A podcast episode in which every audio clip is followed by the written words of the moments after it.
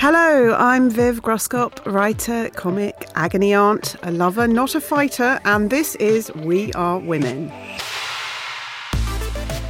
Brought to you by Mint Velvet, We Are Women is a place to revel in the wonders and the woes of being a woman. Think of it as a summer holiday for your mind. Basically, earphones in, press play, and escape what you know you ought to be doing and just focus on what you want to do instead. And appropriately enough, our theme this week is escape. See what I did there? Coming soon, we'll be hearing from broadcaster Edith Bowman. Even in my own head, there was an assumption that I wasn't good enough or able to do it on my own. From best-selling author Ann Patchett. I go down into the ocean, down, down, down. It's a big production, but then I can stay there with my oxygen line forever. And from Caroline Jones, the founder of the retreat festival hybrid that is Restival. Moving into the music world is an escape. I mean, we had a Christmas party once and it ended in April. But first, I want to introduce a very special guest and friend, award winning stand up comic, finalist in last year's BBC New Comedy Awards, Sindhu Vee. Hey. Hi, Sindhu. How Thank are you you? so much for coming. Oh my God, it's my pleasure. Now, obviously, your life is spent doing a lot of stand up, and we know each other from Yes. the hell that is the comedy circuit. But did you escape some other life choice in order to do that? What was your path into that? I'd never seen live stand up. It was a Saturday afternoon, and my parents were visiting. I could hear the three children downstairs with them, and my husband was traveling.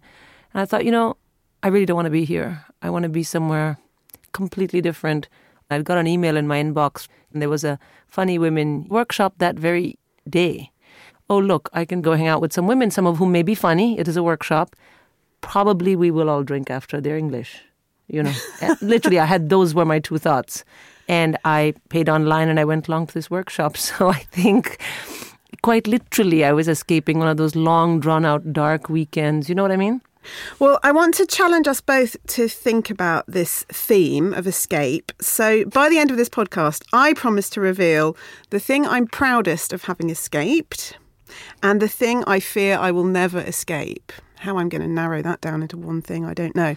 Are you are you up for this challenge? I'm so up for it. Think about those two things, and maybe we can help each other with some escape strategies as well. And maybe listeners, you can help us too. What are you proud to have escaped? And what do you worry about never being able to escape? Come to the Mint Velvet Facebook page or tweet at Mint Velvet and share your stories. And while you're at it, we'd love to hear your answer to the question we're still asking because we're loving the answers. What advice would you give to another woman? So, my name's Zoe, I'm a lawyer, and the advice I would give to another woman is don't compare yourself to other people. There'll always be people better than you, always be people worse than you. It serves no purpose, just be yourself. Uh, my name's Lucy Porter. I'm a stand up comedian and also a writer. And uh, the advice that I would give is ditch boyfriends or toxic friends the minute you sense there is a problem because there is nothing worse than letting bad friendships or bad relationships linger on and drive you mad. My name's Meg, and I'm a writer. And the advice I'd give is that when it comes to trying to get a man to fancy you, what you look like won't make the blindest bit of difference. He either will or he won't. Don't worry about your appearance. Coming up in a few minutes, an interview with Edith Bowman. But first, Caroline Jones. She came up with the idea of Restival on the tube. Watching miserable commuters glued to their phones, she realised she was desperate for something which combined the restorative experience of a yoga retreat with the creative energy of a festival. Fast forward a few years, and Caroline's Ecolux events in the Sahara and the deserts of Arizona have built up a devoted following. We spoke to Caroline for My Life in Clothes, our feature which focuses on how our clothes reveal the story of ourselves. Clothes for me and fashion have been really prominent throughout my entire life. I grew up just outside of Manchester when the Hacienda opened, and there was a Japanese samurai shop, goodness knows why, in the middle of the Royal Exchange in Manchester.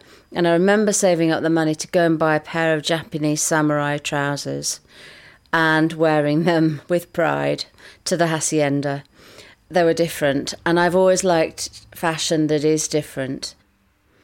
Um, the first thing I want to show you is a t shirt, and on the front it says Soundgarden.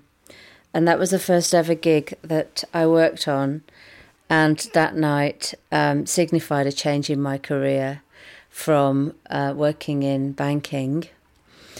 Escaping the banking world was a huge relief for me because it's too constricting and I didn't fit that mould at all. I didn't go to university. I left school at 16. I'm not intelligent, but I'm smart. Moving into the music world is an escape for sure because it doesn't feel like a job. I mean, we had a Christmas party once and it ended in April.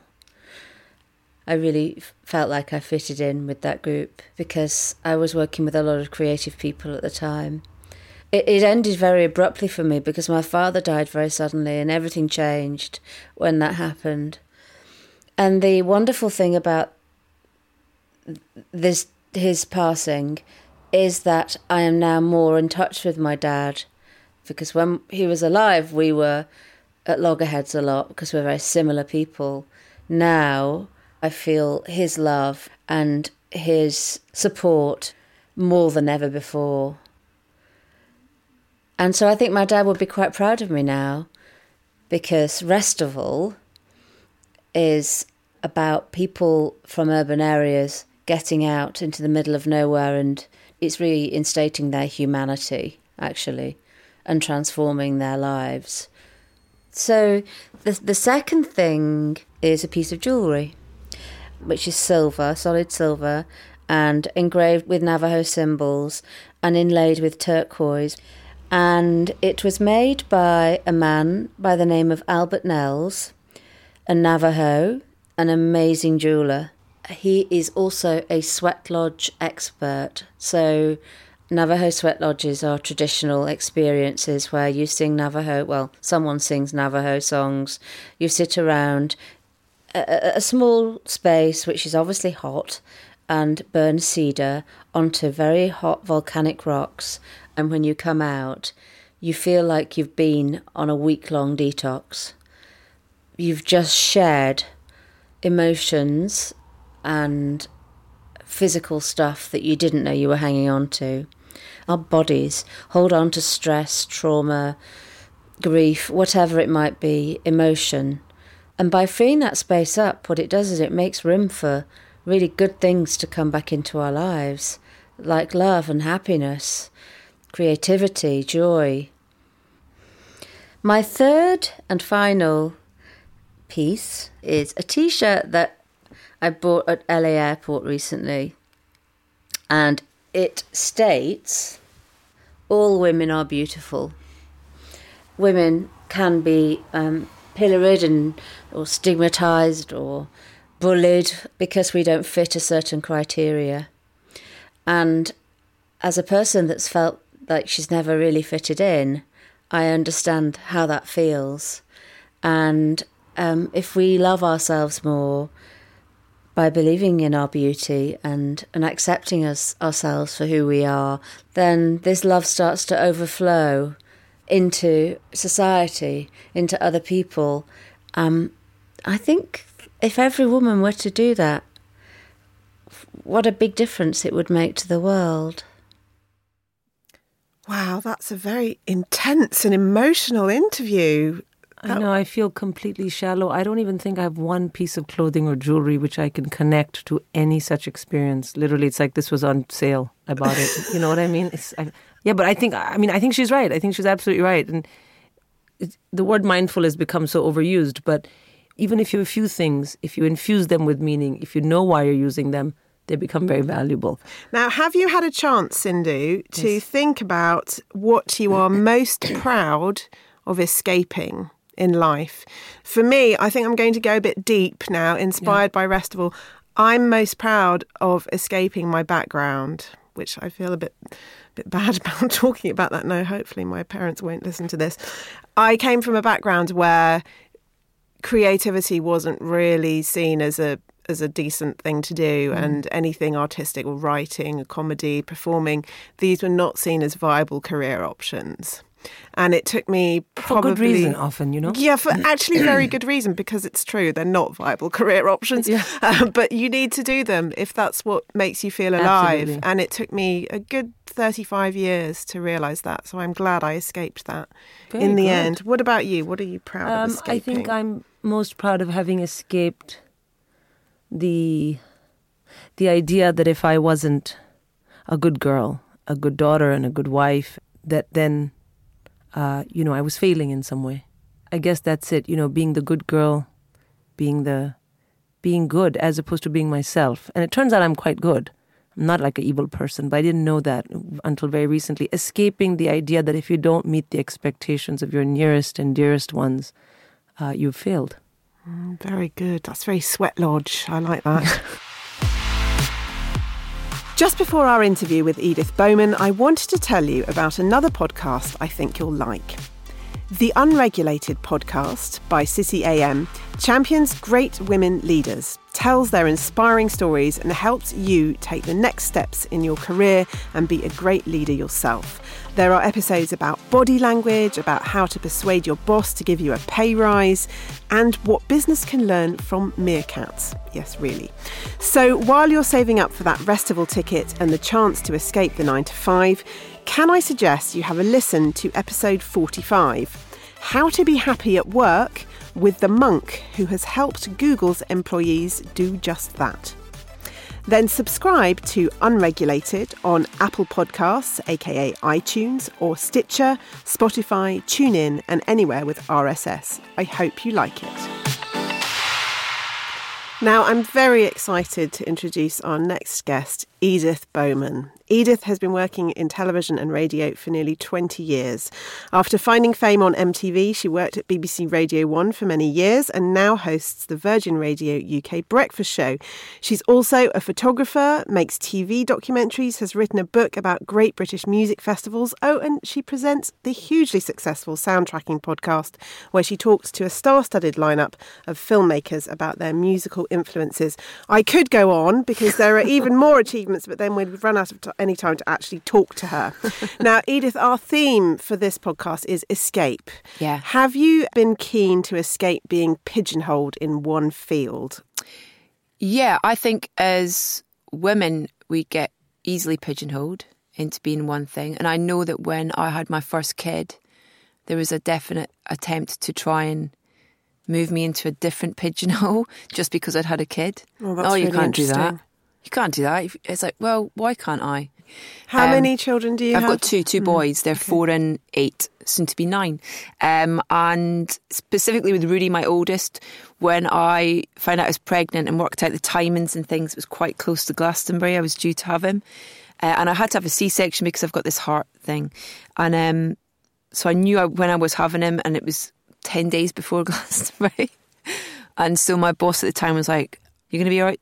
It's fine if you don't want to. And I was like, No, which what are you talking about? Of course I can still do it. Uh, and I did. I hosted the Glastonbury coverage like 10 days after having a C section and kind of running off and expressing milk in between productions and stuff.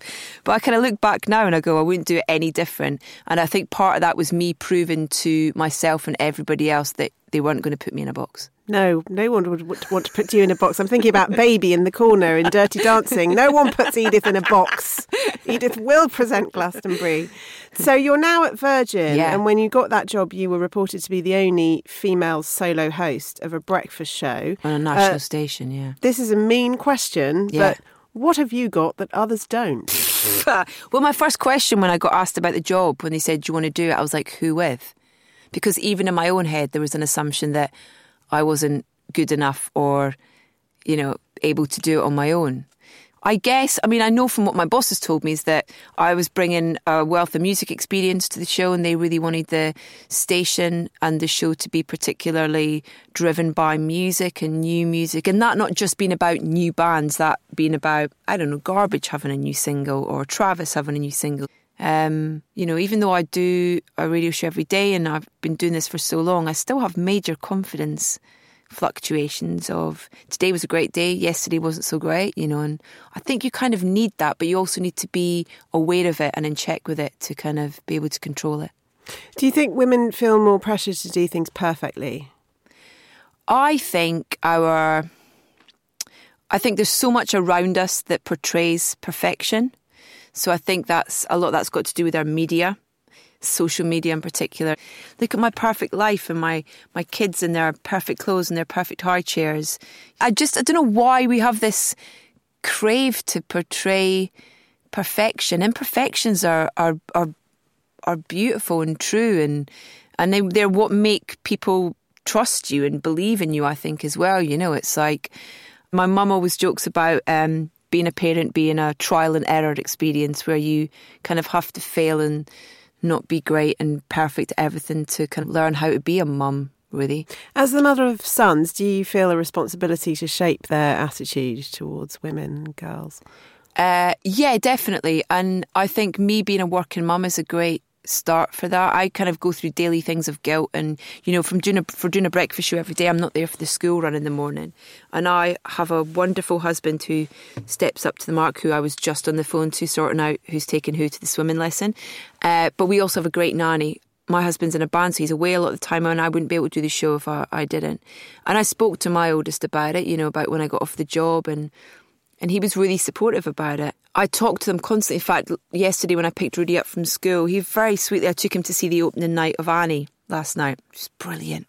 And he was like, Thanks, Mum. I'm so excited about it. You're the best. And I was like, Listen, I know I'm not always. I said, I just, I try. I try my hardest. And that's all anybody can do, really.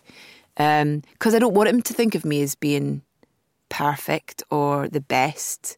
I kind of, you know, I want him to know that I've got failings and things that I don't get right. And I wanted to know that that's all right for him as well as me.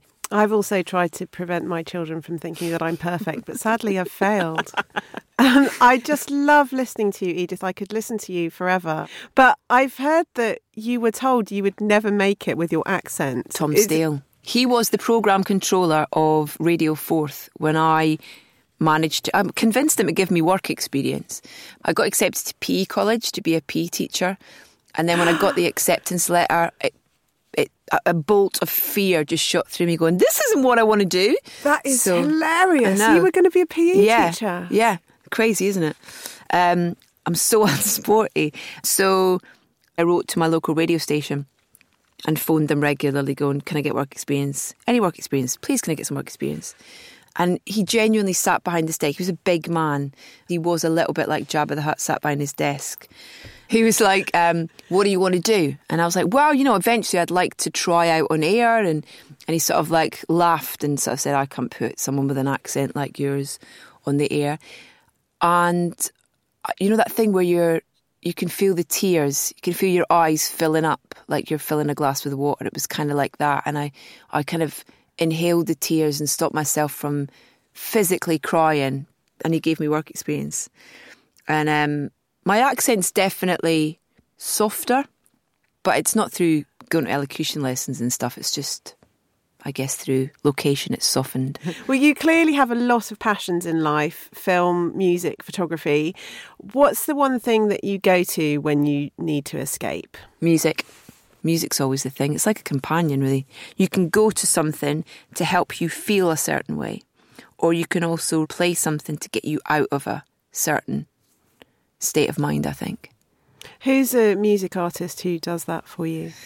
Um, there's a couple of things. There's a band called Midlake who have a, an album called The Trials of Van Occupanther that was a is an album that's got a really lovely personal kind of thing for me. It was when my husband and I first got together, it was a big soundtrack for us. So I just have really, it makes me smile from the inside out. And then weirdly, the Hans Zimmer soundtrack to Interstellar, I kind of go back to again and again and again because it's it's got no words. It's just this crazy orchestral score that's the heart of which is this church organ that I find just really therapeutic. Hmm. You're you're just too cool, Edith. You're too cool. Church organs cool? I don't know. No, this because therefore I would have answered. Oh, wake me up before you go go. Always gets me going. There are moments for that. I mean, yeah, definitely. The kids are, are just going through a wicked phase of reminding me of great stuff. We have a lot of Michael Jackson playing in the house at the minute, and Queen obviously makes them chuckle to play Fat Bottom Girls, which they love. Um, we've got a chart in the house, you see, for words that they've got to try and stop saying so much. The three words on it at the minute are poo, hate, and then penis. Um, and that's purely because they've changed the lyrics to I'm Your Venus, the Bananarama song. Uh, they very quickly discovered that they could change the lyrics to I'm Your Penis. So that just got sung too much. So we've got that on the chart as well. Excellent. now, as part of our uh, theme of escape, we are pondering. It sounds like you need to escape from poo and penis.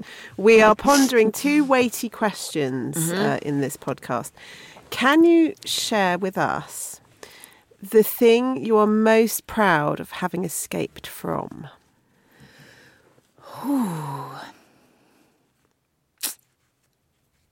It's quite deep. It is quite deep, and it's weird because it might sound really harsh, but getting out of the village that I grew up in, I love going back there now. It's a tiny little village in Scotland, and I absolutely adore the place and the people that are there because it's home still. But when I was a teenager, I couldn't wait to get out. I was bored. I knew that I was going to get out, and if I stayed, uh, I would have been really unhappy. So, yeah, that's probably my answer to that. And what do you fear you will never escape? Poo and penis. I live with three boys.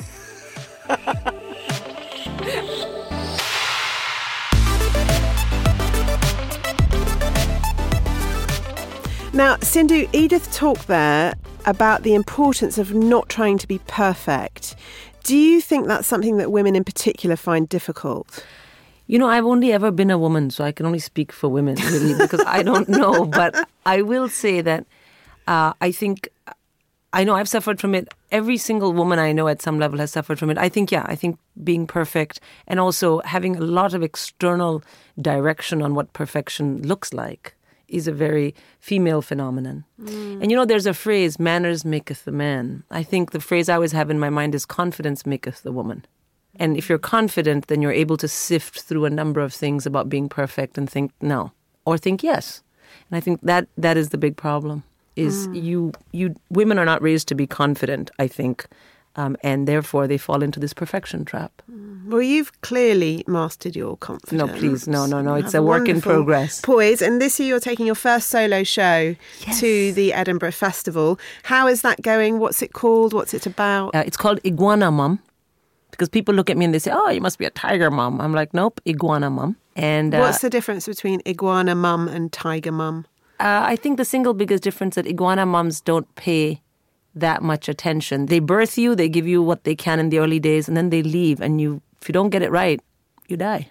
Wow, this is, it sounds absolutely hilarious, Sindhu. People are going to come out of weeping. No, no, it's funny. It's funny. I, I make I it know, funny. it will be. Um, no, and I'm really excited. It's uh, you know, you just yeah, one foot in front of the other. And now for our last feature, we're joined in the studio by the best-selling author Ann Patchett. The winner of several awards, including the Orange Prize for her novel Bel Canto, her work has been translated into more than 30 languages, and her new novel, Commonwealth, is a number one New York Times bestseller. Reviewers have called it dazzling, captivating, humorous, and heartbreaking. It's a must for everyone's summer holiday suitcase and literally one of the best novels I've read in about five years. Uh, this is a part of the podcast where we're usually joined by an expert on our theme. So, by inviting you, Ann, we seem to have decided that writers must be experts on escape. Do you, th- uh, because it is Yeah. really about escapism, isn't it? Sure. Literature. So, do you think that's fair, or is it a bit mean of us to put that on? I definitely escape by writing. It, when I think of it is like deep sea diving, I get a boat, I get a captain, I get all the equipment, I get the big old fashioned suit, like 20,000 Leagues Under the Sea, and with the big tube. And then I go down into the ocean, down, down, down. It's a big production, but then I can stay there with my oxygen line forever. And it is the ultimate escape. Wow, that does a- sound wonderful. It also it? sounds like such a good description of what I imagine writers do. I've had a long time to work that one up. But that's great. that's great. Yeah, but it, but it's why it doesn't work if I'm home for two days to try to write, like to rent the boat, to find a captain, Yeah. to get the suit on and off. It's a big pain to do all of that. You can't just zip out and swim down. You have to really get ready and go down and stay down. So it's it's a beautiful escape. But in terms of writing being a means of escaping for your readers, do you think about them when you're writing, or is it important for you just to be lost in your own world? I don't think about them at all. I wish them well. I hope they're fine. But no, I'm just writing for myself. I'm writing because I want to go down under the water and stay there, not because I want to bring anyone with me. Why would you want to escape and bring someone with you? Someone with. And I know that you refer to yourself, some, well, not to yourself, but to the mythical entity that is Ann Patchett. Yes, exactly. Sometimes in the third person. And I think that's fascinating. Is that a way of escaping this idea that, you know, they say um, fame is the mask that eats the face? Oh, good Lord. You know, have- sorry, I've gone a bit over the top there. But is it a way of escaping that pressure to be the best selling novelist and, and put Ann Patchett at one remove to you, Ann? Well, I'm not her. I mean, how could I be? When uh, when my husband and I got back to the hotel room at eleven o'clock last night, I said to him, "This Ann Patchett thing is getting out of control." And I do feel at this point in my life, like every time I leave the house, it's gotten a little bigger. So there I am. I'm home. I'm making dinner. I really put a lot of energy into dinner and I iron and I clean the house and I see my friends and I walk the dog and I take the dog to the vet if he's not feeling well and you know I have my life. And then I go out and I see these people who grab my hand and they get tears in their eyes and they oh. say I can't believe you. and I'm thinking what the hell is going on? I mean it's a total disconnect I feel so bad because I was at a dinner when I where I met you last you were night. one of those I people, was but one of those people. but look, you've totally snapped out of it now. That's good because now this is your show and not my show. But that's so fascinating. I know that you've you always try and minimize the impact of what you do and what writers do. I know another thing you've said is that it would be more helpful for the human race if all the people in bookshops had health insurance and we should actually be making sure that they have health insurance rather than getting them to read books. do you, do you think that writing is something that can change people's lives? Sure, reading has certainly changed my life. I really do live to read. I would like people to read and have health insurance. I don't think it's an either or. And I also think that if you're someone who doesn't have health insurance for many different reasons, and you read and you read enough, you will think about that fact of health insurance. And I mean that.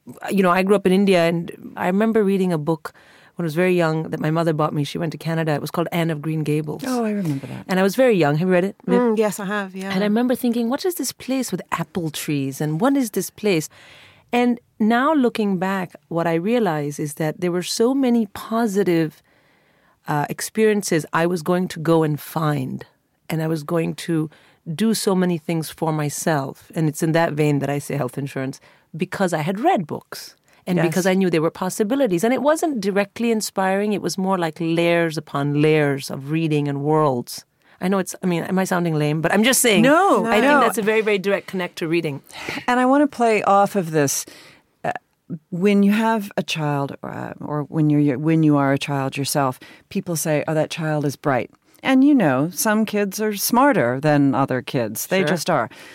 But then you grow up, and how intelligent you are really becomes your own responsibility. And Yeah. plenty of smart kids who just don't follow through with it become average adults. Yeah. Um, but plenty of average kids who keep working on it by reading, by expanding their world, become smarter and smarter. And the smarter you are, the more aware you are of your world, your opportunities, and the needs of others. And your inner world. Yes, exactly. world. And when you start to connect your inner world with your outer world, that's where you get ambition from. Right. And I think as a young woman, that was very, very vital to me to get all, to where I've gotten and done all the different things. You know what I mean? I think my mother wished I had less ambition, but too bad. Oh, boy, I'm going to pull this all together. Maybe through reading, we are quite literally escaping the the confinements of our life. We're escaping into something much more ambitious. Yeah. Yes. Well, let me bring it back to something much more shallow. Please. Because I love to escape with a beach read. Um, Sindhu and Ann, what for you would be a great beach read, apart from obviously Commonwealth, which everyone must read this summer? Well, I, you know, I want to say Emma. Emma's great. Emma by Jane Austen. you know, I do really love Austen and Dickens in that they can be read high and low. Um, but if you want something more contemporary, there is a book that I love that is so well written and smart, and it's coming out in June, and it's by Maile Meloy, and it's called Do Not Become Alarmed. And it is a thriller, uh, but it's brilliant.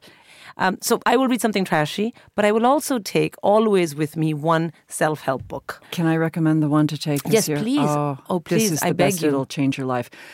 Tiny Beautiful Things. Yes. By Cheryl Strayed. Cheryl, Cheryl Strayed. It's fantastic. Are they so it's good? the best.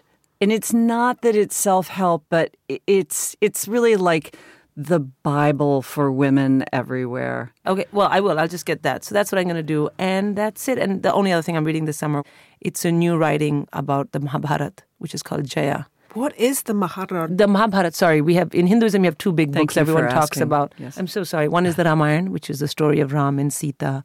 And the Mahabharata is the other big mythological treatise. And I just want to hear you say these words. I know. I was thinking the same thing. But the reason I'm taking it is because it's time for my kids to understand uh, cer- certain things which are universally philosophical. And the, this particular writing is very good because it brings out how early on, 5,000 years ago in Hinduism, some of the main characters were transgender. And this is something my kids are always asking me what I feel about transgender. I don't really have a strong view. I'm like, it's fine. But now it's in the book. I'm like, okay, here's a story about the moon being transgender and why that affects all of us. So that'll be interesting over the summer. Wow, this has gone to a I've- I've- fascinating place. I've got to read this. You Yeah. have to write this I down will. for me. It's a wonderful, and it's very easy to read, and it's a story. It is a story. Listen, thank you so much, Ann Patchett, for joining us today and Thank sharing your escape reads. I love this whole girlfriend thing. This It is, is so great. nice. It is. Both You of guys you. can come again. All right. Thank you. Thank you. Thank you.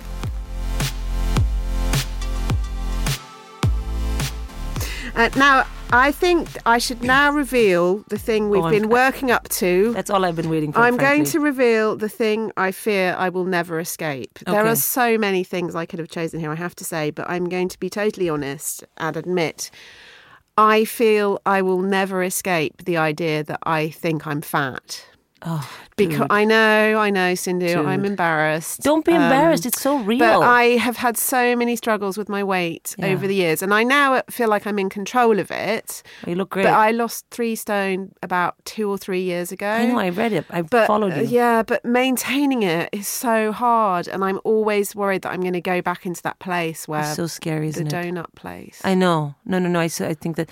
Well, first of all, kudos for saying it on the podcast because I think a lot of people think it and they don't want to say it. Kudos also for not being like, it doesn't matter what weight I am, I'm just always going to be happy because that's not everyone's reality. no, it isn't. I envy people who feel that way, and I don't. I judge myself, but I don't judge other people. I get that, and that's amazing. Yeah, but for me, it is a it's a big thing. It comes from you know a childhood with a constantly dieting mother and all of those things. So I'm really careful not to put it onto my own daughter or, or my sons. But I might have to have something to eat now that I've said that. Anyway, so what is the thing that you fear you will never escape, Sindhu? Um, oh man. Uh, no, one thing is that there was a brief time uh, after my after I had my first kid where I went mental, and I'm not. It's not a joke. Like I lost my mind. I went bananas, and it was very very scary. Um, there's something called intrusive thoughts. I didn't know that's what they were called, but I found out. The psychiatrist told me. Krishna says the mind is like wild horses. It is the job of the mind to run wild. And I've experienced how it is to not have control over your own mind when it's running wild. It's very scary. I think I've escaped it, but you know, as a as a mental hypochondriac, you never know. So hopefully that won't happen again. This is a really light, uh, sort of light uh, section of this podcast. well, I love it. It's almost time for us to go, but just before we do, let's just have a brief moment of talking about the one thing everyone's obsessed with, which is the British summertime. I know, isn't it, it great? finally looks as if we're going to get one. Um, I hope that we're going to have sunshine every day for the next three months. Um, what are you hoping for for this British summer, Look- Sindhu? And what is your top summertime survival tip? Well, it's a very Indian tip. I say stay out of the sun, but you know, you guys, you don't do that, do you? You go into the sun. But it's stay out of the sun because then you won't have wrinkles later. Good tip. That's really my tip. Good tip. That's it for this week, but please tweet us at Mint Velvet or come to the Mint Velvet Facebook page and tell us your summertime life hacks or your advice for another woman. We always love to hear those. Or equally, your advice for me and Sindhu on how to escape fear of being fat and how to escape the fear of intrusive thoughts. Oh, fear of being crazy. Yeah. Thank you so much, Yeah, Sindhu. get get in touch with uh, scared of fat and scared of crazy right over here. Yeah, exactly. we need you. exactly. We'll be back on the third Friday of the month. In the meantime, please make sure you subscribe via Apple Podcasts, iTunes, or wherever you like to get your podcasts. And please do rate us and review us and tell us what you think and how we can strive for ever greater heights. My thanks to our guests Caroline Jones, Edith Bowman, Ann Patchett, and Sindhu Vee. We Are Women is a Whistledown production for Mint Velvet. The producer is Kate Taylor. I'm Viv Groskop. Thanks for listening and goodbye.